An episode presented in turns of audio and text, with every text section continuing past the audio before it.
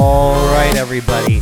Welcome back to another edition of the Untitled Jeff Gluck podcast. I'm your host, Jeff Gluck, and it is a championship preview edition of the podcast today, a special episode to try to get you up to speed on something that's happening at Homestead that I hope will help you prep for the race.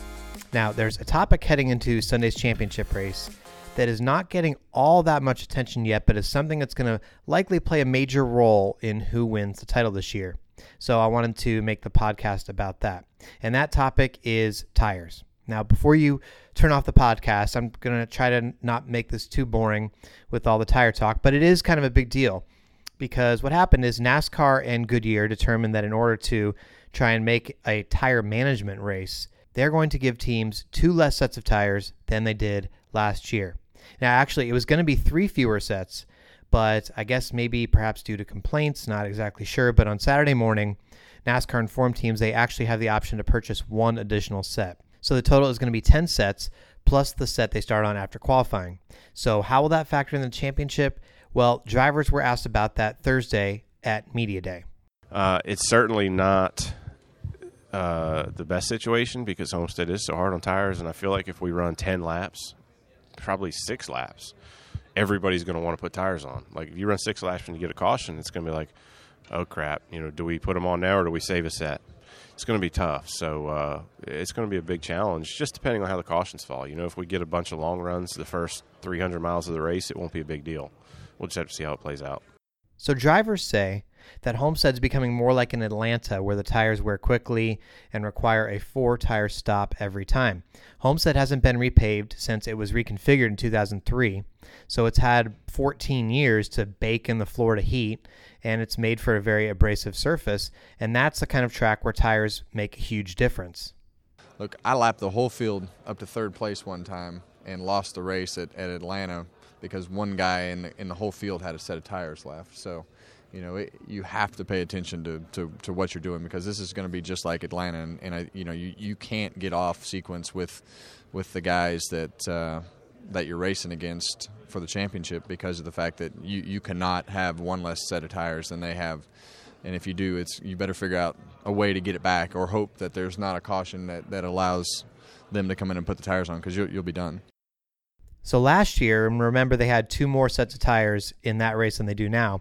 Everyone in the field came and got tires for a late restart, and this was before the big Joey Logano Carl Edwards crash.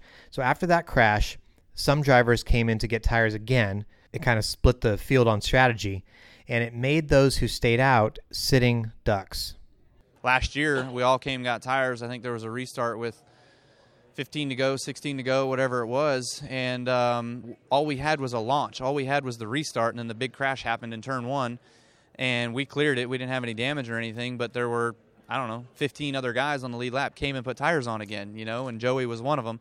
And so on the ensuing restart, Joey blew our doors off, and uh, and that kind of forced our hand into the next restart with only three laps to go, putting tires on for ourselves and seeing if we couldn't uh, come back through. And nobody else came and put tires on on that one. Another thing to think about here is what happens if a team has a loose wheel. And I hadn't considered this at all, but listen to what Brad Keselowski says about it and think about how that could affect the championship race if any of the contenders has a loose wheel. For us, you know, the, the championship four teams, I think that means that you're going to see the pit crew go a little bit slower and make sure they get the wheels tight and all that because you just can't have an issue. Uh, because remember, you know, uh, with tire sets – you lose a set when you have a loose wheel because you have to come in and change them, and now that set's junk. So when you don't have enough tire sets, having a loose wheel is the same as having a, a flat tire. Um, so you can easily fall behind. And with this track, uh, the surface being as coarse as it is, uh, tire sets make a huge difference. It's almost like in Atlanta now. So uh, you, you, definitely are going to have to uh, be extremely mindful of it this weekend.